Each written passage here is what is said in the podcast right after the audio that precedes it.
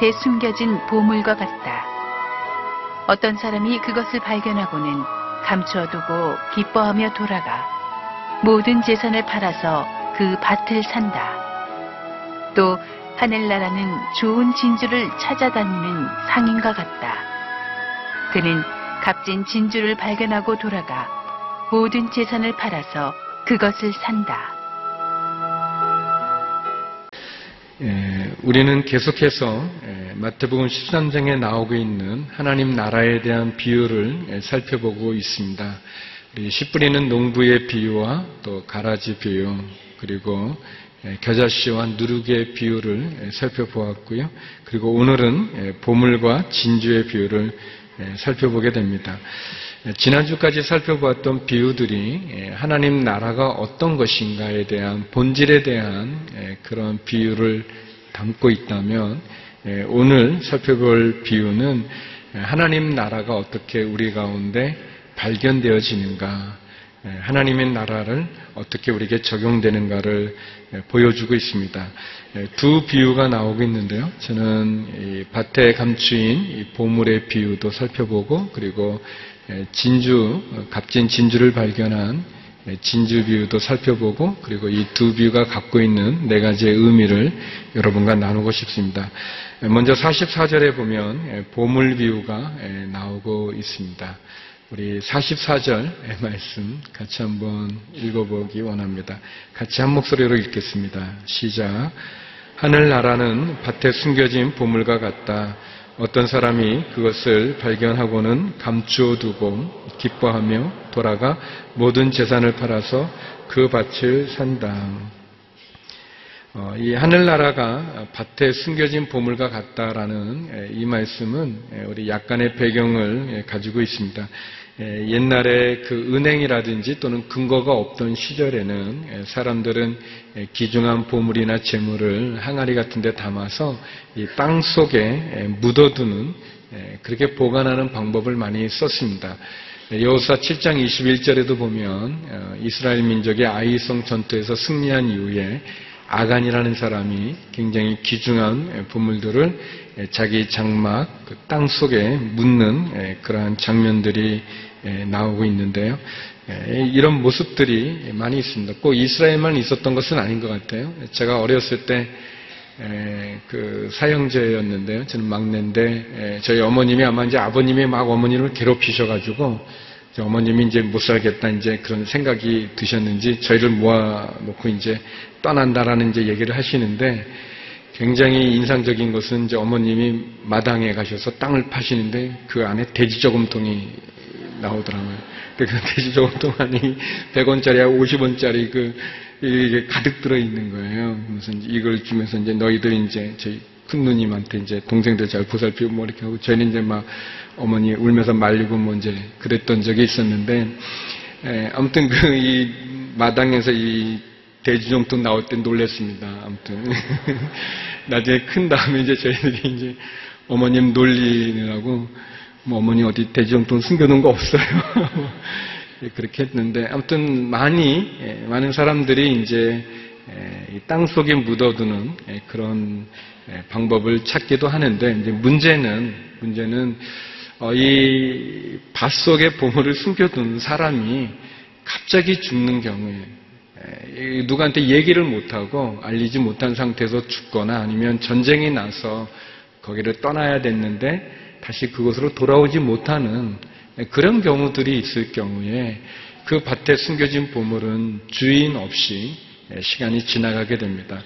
아마 예수님이 비유로 말씀하셨던 이 사람은 어떤 사람은 그런 보물을 발견하게 된 것 같습니다. 당시 유대 갈래에 의하면 이렇게 주인 없는 보물은 발견한 사람이 임자라고 합니다.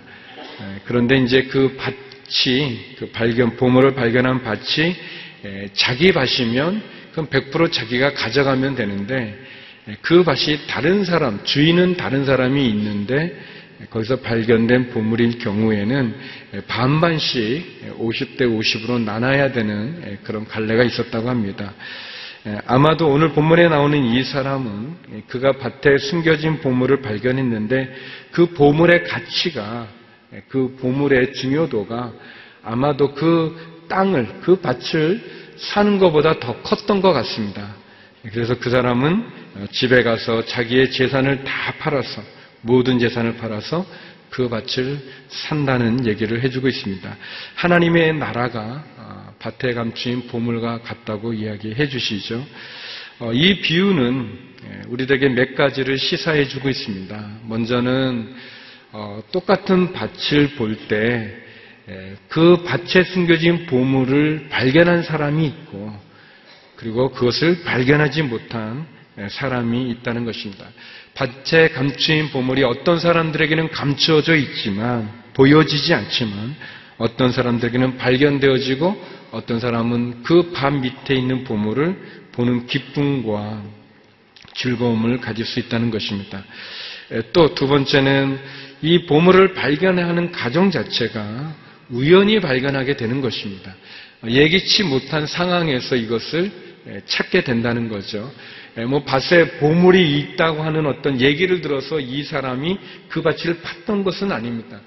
어, 농부라면은 일상에 경작하는 그 일을 하다가 하다가 우연히 어, 뭐가 걸려서 보니까 파 보니까 어, 거기에 보물이 들어 있는 것 같은 예기치 못한 상황에서 어, 특별히 보물을 찾고자 하는 의욕이나 의도가 있는 것은 아니었는데 생각지 못한 상황에서 또 지점에서 어, 또 그런 때 보물을 찾게 된 거죠.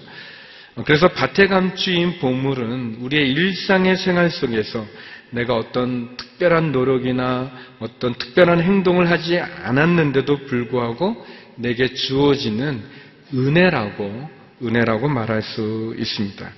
예, 그리고 그 사람은 이것을 발견한 사람은 굉장히 기뻐하고 즐거워하고 행복하게 됩니다. 그리고 그 기쁨과 즐거움을 결국 갖기 위하여서 그는 자기의 재산을 팔아서 예, 자기의 모든 소유를 팔아서 그 밭을 사는 거죠. 정확히 말한다면 보물이 감춰져 있는 밭을 예, 사게 되는 것입니다. 어, 자기가 가지고 있는 가치보다도 더 큰 가치를 위해서 자신의 가치를 예, 덜 중요한 가치를 팔아 더 중요한 가치를 소유하는 그런 내용을 보여주고 있습니다. 어, 태양을 발견한 사람은 촛불에 만족하거나 연연해하지 않는다는 격언이 있습니다. 저는 이 말씀을 보면서 어, 한 분이 생각이 났는데 사도 바울이라는 분입니다. 사도 바울은 어, 우리가 볼 때 세상적인 관점으로 보면 그는 굉장히 좋은 학력을 가졌습니다. 그리고 굉장히 좋은 집안의 배경을 가지고 있고 또 그는 아주 명문의 명문이라고 할 수 있는 가말리라고 하는 문화생으로서 총방받는 그러한 사람이었습니다. 어, 또한 그는 세상적으로 볼 때도 많은 경력을 잘 쌓아 나갔던 그래서 출세와 또 인기와 어, 모든 것이 다 주어진 듯한 그러한 삶을 살아가는 중에 특별히 예수 믿는 사람들을 감옥에 가두기 위해서 어, 예수 믿는 사람을 죽이는 그 일에 참여했을 뿐만 아니라 더 나아가 예수 믿는 사람들을 아예 소탕하기 위해서 다메섹이라고 하는 곳으로 가는 중에 전혀 예상하지 못하게 큰 빛이 하늘로부터 그에게 비춰주고 그 빛 속에서 그는 예수님을 만나게 됩니다. 그리고 그의 인생은 바뀌어지게 되죠. 어, 그는 빌립보서 3장 7절에서 8절에 이런 고백을 하고 있습니다. 그러나 내게 유익하던 것들을 나는 그리스도 때문에 다 해로운 것으로 여깁니다.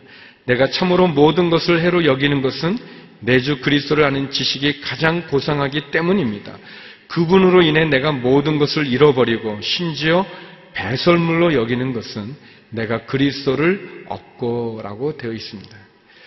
어, 이 사도 바울이라는 이분이 그 전에 그에게 중요하고 유익하고 또 소중하게 가졌던 모든 것들이 예수님을 만났을 때 길을 가는 가운데 우연히 빛이 비춰지고 그 빛 속에서 예수님을 만나면 마치 밤채 감추인 보물을 발견한 이 사람처럼 그는 그가 유익하게 여겼던 모든 것을 잃어버리고 심지어 배선물로까지 여기는 것은 그리스도를 얻기 위해서 이 보물을 소유하기 위해서 그 모든 것들을 배설물로 여긴다는 고백을 드리고 있습니다.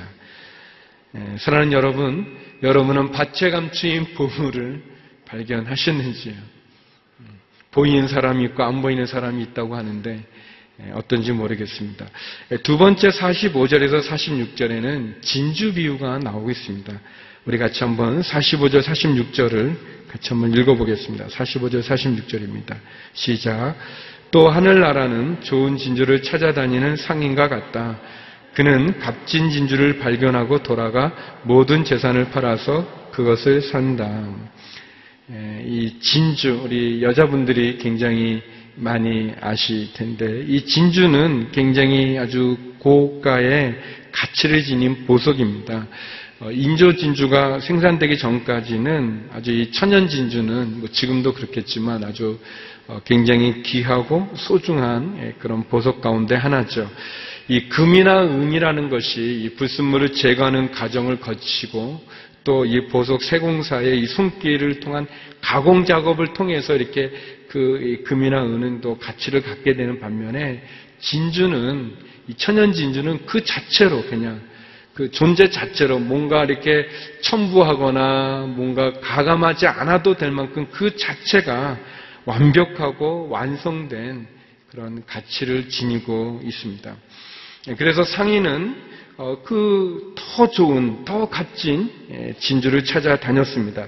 찾아다니는 중에 아주 소중하고 귀한 값진 진주를 발견하게 됐을 때, 이 상인은 그 진주를 얻기 위해서 자기의 모든 재산을 팔아서 그것을 산다는 내용이 주님께서 설명해 주신 비유입니다.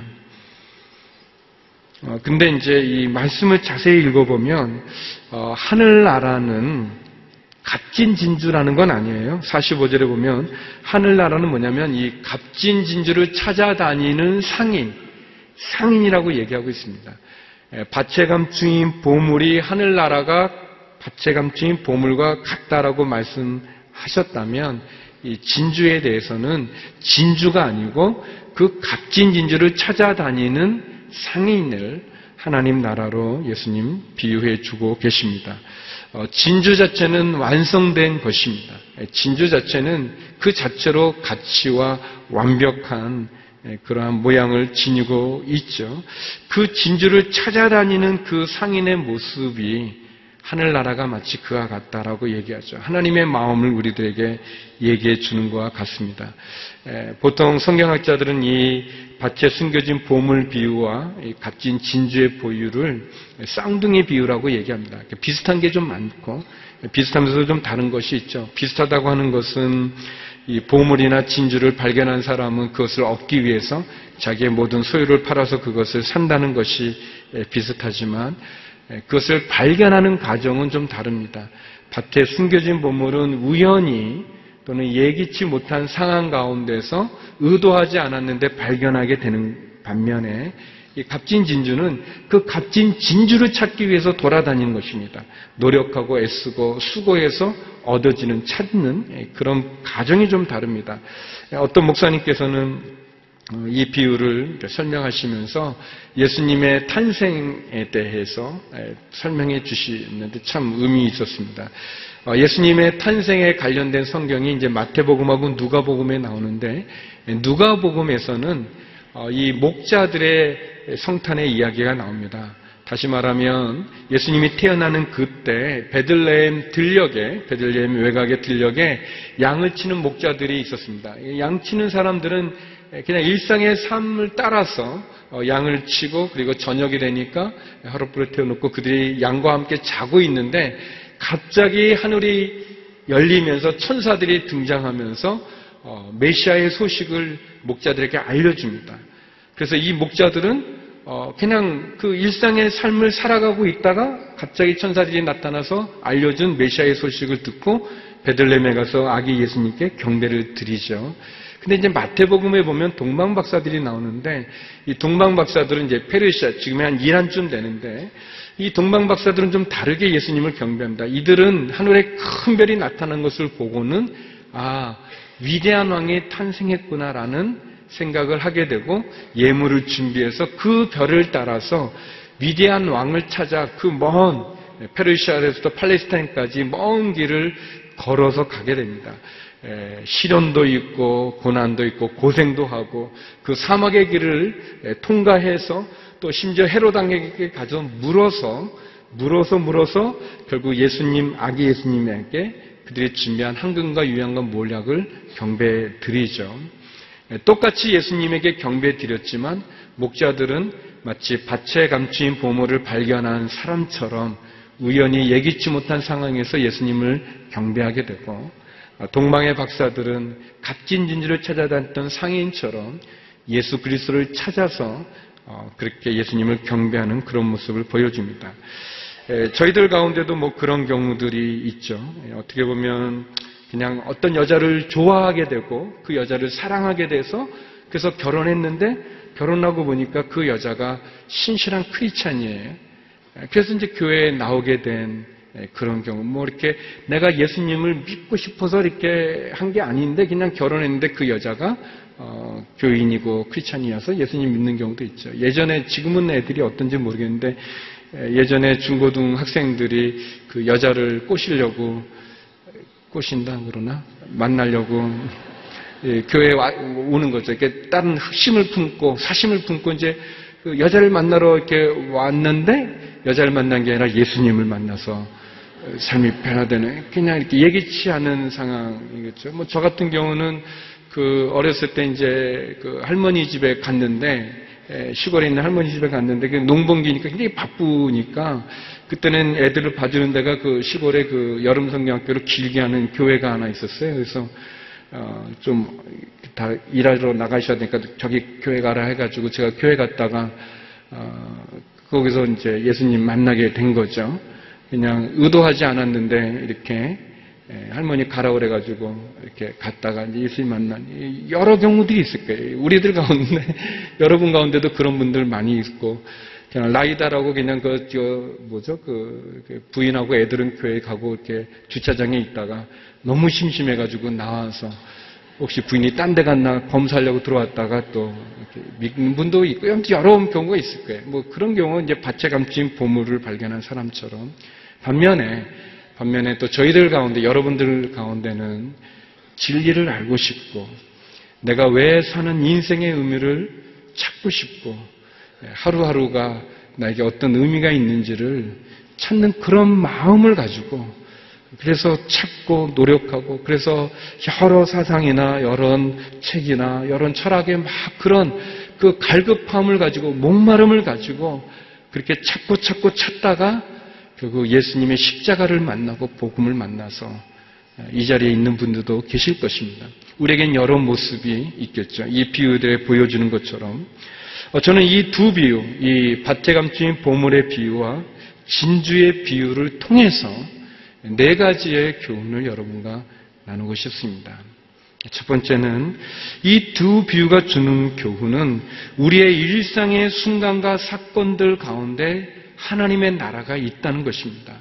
어, 예수님은 이렇게 설명합니다. 하늘나라는 밭에 숨겨진 보물과 같다. 하늘나라는 좋은 진주를 찾아다니는 상인과 같다. 하늘나라는 뭐뭐와 같다고 하는데 뭐뭐와 같은 그것이 우리의 일상의 삶인 거죠.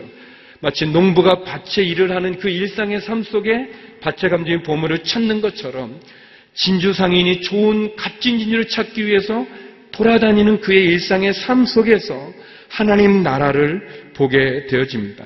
하나님의 나라는 우리의 일상의 삶 속에 찾을 수 있고 소유할 수 있습니다.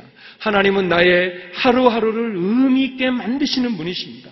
그분은 나의 무의미한 의미인 그 인생, 어떻게 보면 흑심을 품고 사심을 품고 다른 생각으로 이곳에 발을 들였지만 하나님 그것을 바꾸어서 하나님의 은혜의 자리로 심지어 예수님을 잡아 죽이러 가는 그 바울의 그 일행 가운데 빛으로 그 사람을 변화시켜 그를 찾아와 만나주시는 그런 하나님은 우리의 삶의 의미를 주시고 우연인 줄 알았는데 그것이 하나님의 예비한 손길임을 깨닫게 해주시는 그래서 우리가 하나님의 나라를 우리의 일상의 삶 속에 내 생활 속에서 내 마음을 열고 영혼을 눈을 영혼의 눈을 뜨고 내 닫힌 길을 열고 그리고 하나님에게 집중하고 기다리면 하나님 내 일상의 삶 속에서 하나님의 나라를 경험케 하신다는 것입니다. 천국을 경험케 해 주신다는 것입니다. 우리가 자주 부르는 찬송가 내 영혼이 은총 입어라는 그 가사에 이런 내용이 있습니다.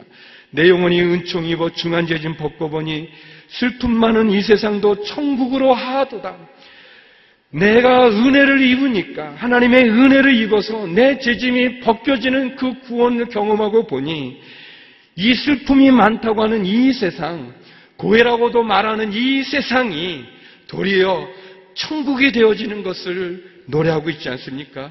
할렐루야 찬양하세 내 모든 죄 사함 받고 주 예수와 동행하니 그 어디나 하늘나라 주님이 나와 동행하시면 그것이 하늘나라라는 것을 고백합니다. 3절에는 높은 산이 거친들이 초막이나 궁궐이나 내 주 예수 모신 곳이 그 어디나 하늘나라라고 얘기하고 있습니다. 높은 산이든 거친들이든 초막이든 궁궐이든 주님을 모신 그곳이 하늘나라라는 고백을 드리고 있어요. 이 밭에 숨겨진 보물의 비유나 값비싼 진주의 비유는 우리들에게 우리의 일상의 삶이 내 삶의 자리가 주님과 함께하면 그곳이 하늘나라가 되어질 수 있다는 것을 내가 지금 보지 못해서 그렇지 내가 있는 이곳에서 그 밑에 숨겨진 보물이 있다는 것을 우리들에게 보여주는 것이죠. 그래요. 하나님께서 우리들에게 보여주십니다. 어, 저는 그 음악을 좋아해요. 이제 베토벤 그 음악가를 좋아하고 또 그 클래식을 많이 듣는 거 좋아하는데 어, 예전에 그 대학원 다닐 때 그 이렇게 그 베토벤 음악 가운데서 그 푸르트뱅글러라고 하는 분이 2차 대전이 끝나고 나서 이제 베를린 필에서 그 종전 후에 베토벤의 합창을 연주했었습니다. 연주했었는데 그게 굉장히 명연주로 제가 이렇게 읽는 책이나 레코드에 관련되어 있는 그런 잡지에 많이 이렇게 추천하고 많이 나오는 거예요. 그래서 그 CD를 구하려고 어, 이렇게 종로에도 가고 강화문도 가고 용산도 갔는데 없는 거예요. 그게. 예, 그 사람이 지휘한 그, 그때 그 이 CD가 없는 거예요. 그래서 많이 찾았어요. 한, 한, 한 달, 넘, 한, 한두 달, 그냥 아무튼 여러 번 가보고 나왔나 또 가보고 뭐 이렇게 그 있는 레코드를 파는 데마다 많이 갔었었는데 못 찾았었어요. 근데 그냥 어느 날 갔는데 어, 뭐가 이렇게 풀렸는지 어, 그 EMI에서 나온 건데 그게 갑자기 많이 있는 거예요. 나왔어요. 그게. 그 발견하고는 너무 좋았어요. 너무 좋아서 이제 그걸 이제 가져가서 이제 그 집에 조그만 그냥 턴테이블 같은 거에 이렇게 뭐 좋은 것도 아닌데 아무튼 거기에 이렇게 들었어요.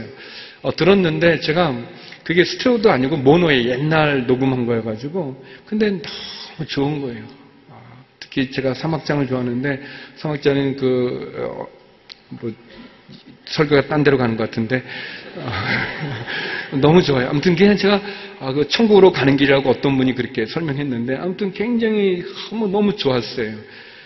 그리고 이제 제가 이제 또 이제 늘 자주 가는데 그 레코드 파는 집 레코드 판매점에 가는데 갔는데 제가 보니까 사람들이 그걸 안 사는 거예요.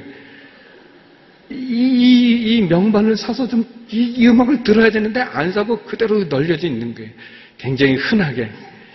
예, 제가 한 두 달 정도 막 찾아 헤맬 때는 그게 없어서 시기반으로, 시기 음반으로 뭐 없어서 막 그랬는데 나중에 볼땐 그게 뭐 많이 있는데도 하지 않더라고요. 그래서 아, 제가 알았었어요. 아, 그게 나에게는 소중한 거지만 나중에 저에게는 아주 귀중한 예, 귀중한 거지만 사람들마다 기호가 다르고 사람들마다 좋아하는 분야가 다르기 때문에 다를 수 있구나라고 그랬습니다.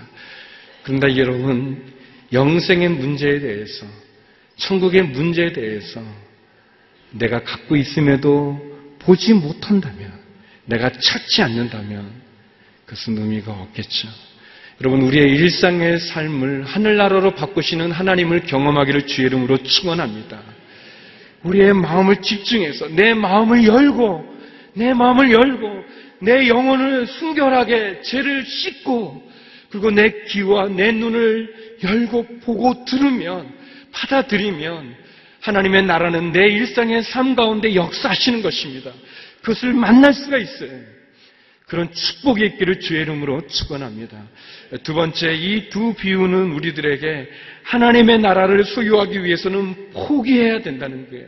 포기해야 된다는 거예요. 다시 말하면 하나님의 나라를 발견하고 소유하는 과정에서 그 밭에 감추인 보물을 얻기 위해서 그는 자기의 재산을 팔아 그 보물이 숨겨진 밭을 사야 되는 것이고 값진 진주를 얻기 위해서 이 상인은 자기의 모든 재산을 팔아서 그 진주를 사야 되는 것입니다. 다시 말하면 더 큰 가치를 얻기 위해서 덜 소중한 가치를 포기해야 되는 거죠. 여러분, 포기하지 않고 얻을 수 있는 것은 많지 않습니다. 많지 않아요. 우리가 선택한다는 것은 결국은 포기하는 것을 의미합니다. 내가 한 남자를 선택해서 결혼했으면 내가 이 남자 외에 다른 남자는 포기한다는 걸 말하는 거예요. 내가 이 여자를 선택해서 결혼한다는 것은 이 여자 외에 다른 여자들을 내가 포기하고 잊어버린다는 것을 말합니다. 그, 그걸 안 잊어버리고 딴 여자를 이렇게 하고 그럴 때 그게, 그게 불륜이죠. 그리고 그게 이제 외도고 그게 우리를 괴롭히고 엄청 힘들게 하지 않습니까? 여러분, 포기해야 될 걸 포기하지 않으면 문제가 있는 거예요. 어, 이두 비는 우리들에게 더 중요한 것을 위해서 덜 중요한 걸 포기하기를 얘기하고 있습니다. 1956년도 남미의 에카도라는 곳에 이 아우카라는 식인종 인디안들이 있었을 때 그때 이 미국의 이 엘리트들이죠. 미국의 총망 맞는 다섯 명의 젊은이 선교사들이 그 식인종에게 복음을 전하기 위해서 들어갔었습니다. 그들이 강가에 머물고 한 두세 차례 만남을 갖고 그리고 복음을 전하려고 할 때 그들은 그 아우카 인디안족에 의해서 순교를 당하게 되었습니다. 너무나 슬프고 그리고 비극적이고 안타까운 일이었어요. 어, 그러나 이 다섯 명의 순교의 피는 무의미하지 않았습니다. 왜냐하면 이들을 죽였던 그 아우카 인디안들이 결국 예수님을 믿게 되고 그 부족이 주님께 돌아오는 역사가 있었었고 그리고 그들의 그 사건과 그리고 그 다섯 명 가운데 히튼 대학을 졸업한 짐 엘리엇이라고 하는 28살의 순교한 한 젊은이의 그 부인이 쓴 엘리아벳 엘리엇이 쓴 전능자의 근이라는 책을 통해서 또 많은 젊은이들이 많은 교회가 깨어 기도하며 성교로 그 남미의 그 아우카족을 향해서 나갔던 그런 일이 있습니다. 근데 이 짐 엘리엇이라는 사람이 그의 일기에 또 그의 편지 가운데 이런 표현을 합니다. 유명한 말인데 영원한 것을 얻고자 영원할 수 없는 것을 버리는 자는 바보가 아니다 그랬습니다. 영원한 것을 얻고자 영원하지 않은 것을 버린 자는 바보가 아니다 그랬습니다. 제가 그 책을 읽는 가운데 제 마음을 때렸던 제가 큰 은혜를 받았던 그런 문장이 있습니다. 어, 이런 문장인데요. 보배도 하나, 시선도 하나, 주님도 하나면 된다. 하나님 마른 막대기 같은 제 삶에 불을 붙이사 주님을 위해 온전히 소멸하게 하소서. 나의 하나님, 제 삶은 주의 것이오니 다 태워주소서. 저는 오래 사는 것을 원치 않습니다. 다만 주 예수님처럼 꽉 찬 삶을 원합니다. 그랬어요. 보배도 하나, 시선도 하나, 주님도 하나면 된다.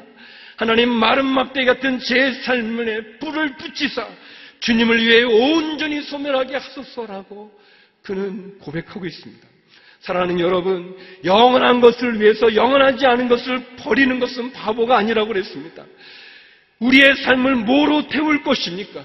우리의 삶이 뭐에 태워지는 그 인생이 태워질 것입니까?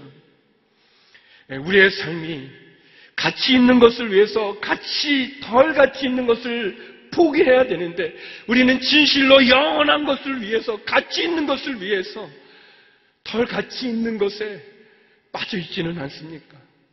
우리를 태우는 그 영원한 가치 있는 그 복음과 그 십자가와 하나님의 사랑을 잊어버린 채 우리는 죄악 가운데 머무고 있는 것은 아닙니까? 우리의 기쁨과 우리의 이 열정의 그 방향은 어디를 향하고 있습니까? 무엇에 우리는 반응하고 있습니까? 두 비유는 하나님의 나라를 소유하기 위해서는 포기해야 된다는 것, 선택해야 된다는 것, 결단해야 된다는 것을 말해줍니다. 세 번째, 이 두 비유는 진주를 찾아다니는 상인이 하나님의 나라라면, 나라면 그것은 잃어버린 한 마리의 양을 찾아 떠나는 목자인 하나님을 우리들에게 소개하고 있는 것입니다. 누가복음 15장 7절에 보면 내가 너희에게 말한다 이와 같이 하늘에서는 회개할 필요 없는 의인 99명보다 회개하는 죄인 한 명을 두고 더 기뻐할 것이다 라고 말씀하고 있습니다. 하나님의 마음입니다.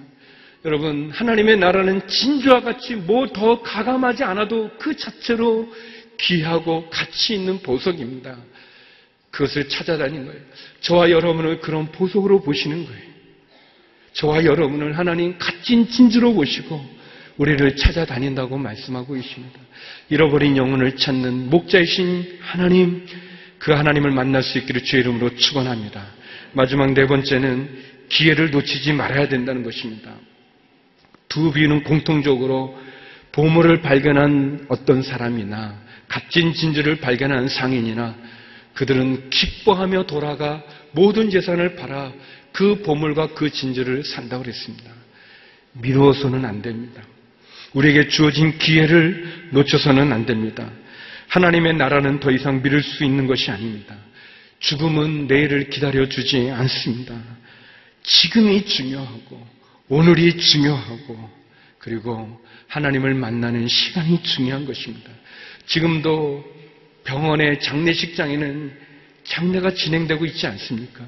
우리가 유족들을 위로하기 위해 그곳을 방문하여 위로하지만 언제 우리가 그 주인공이 될 수 있는지 누가 나는 어느 때라고 장담할 수 있겠습니까? 기회가 왔을 때 그 기회를 놓치지 말아야 될 것입니다. 하나님의 나라, 하나님의 나라가 우리에게 왔을 때 내 마음 가운데 제 습관과 찌꺼기가 있다면 그것은 다음에 내가 끄는 게 다음에 내가 하는 게 아니라 지금 해야 됩니다. 오늘 중요합니다. 내가 하나님에 대한 헌신, 내가 하나님에 대한 사랑, 내가 하나님에게 순종하는 것도 다음 주에 하는 게 아니라 지금 내 마음 가운데 지금 시도하고 순종하고 결단하고 하나님이 내게 주신 그 은혜를 쏟아버리지 말고 흘려보내지 말고 무감각하게 반응하지 않고 하나님의 주시는 은혜를 지금 붙잡아야 될 것입니다.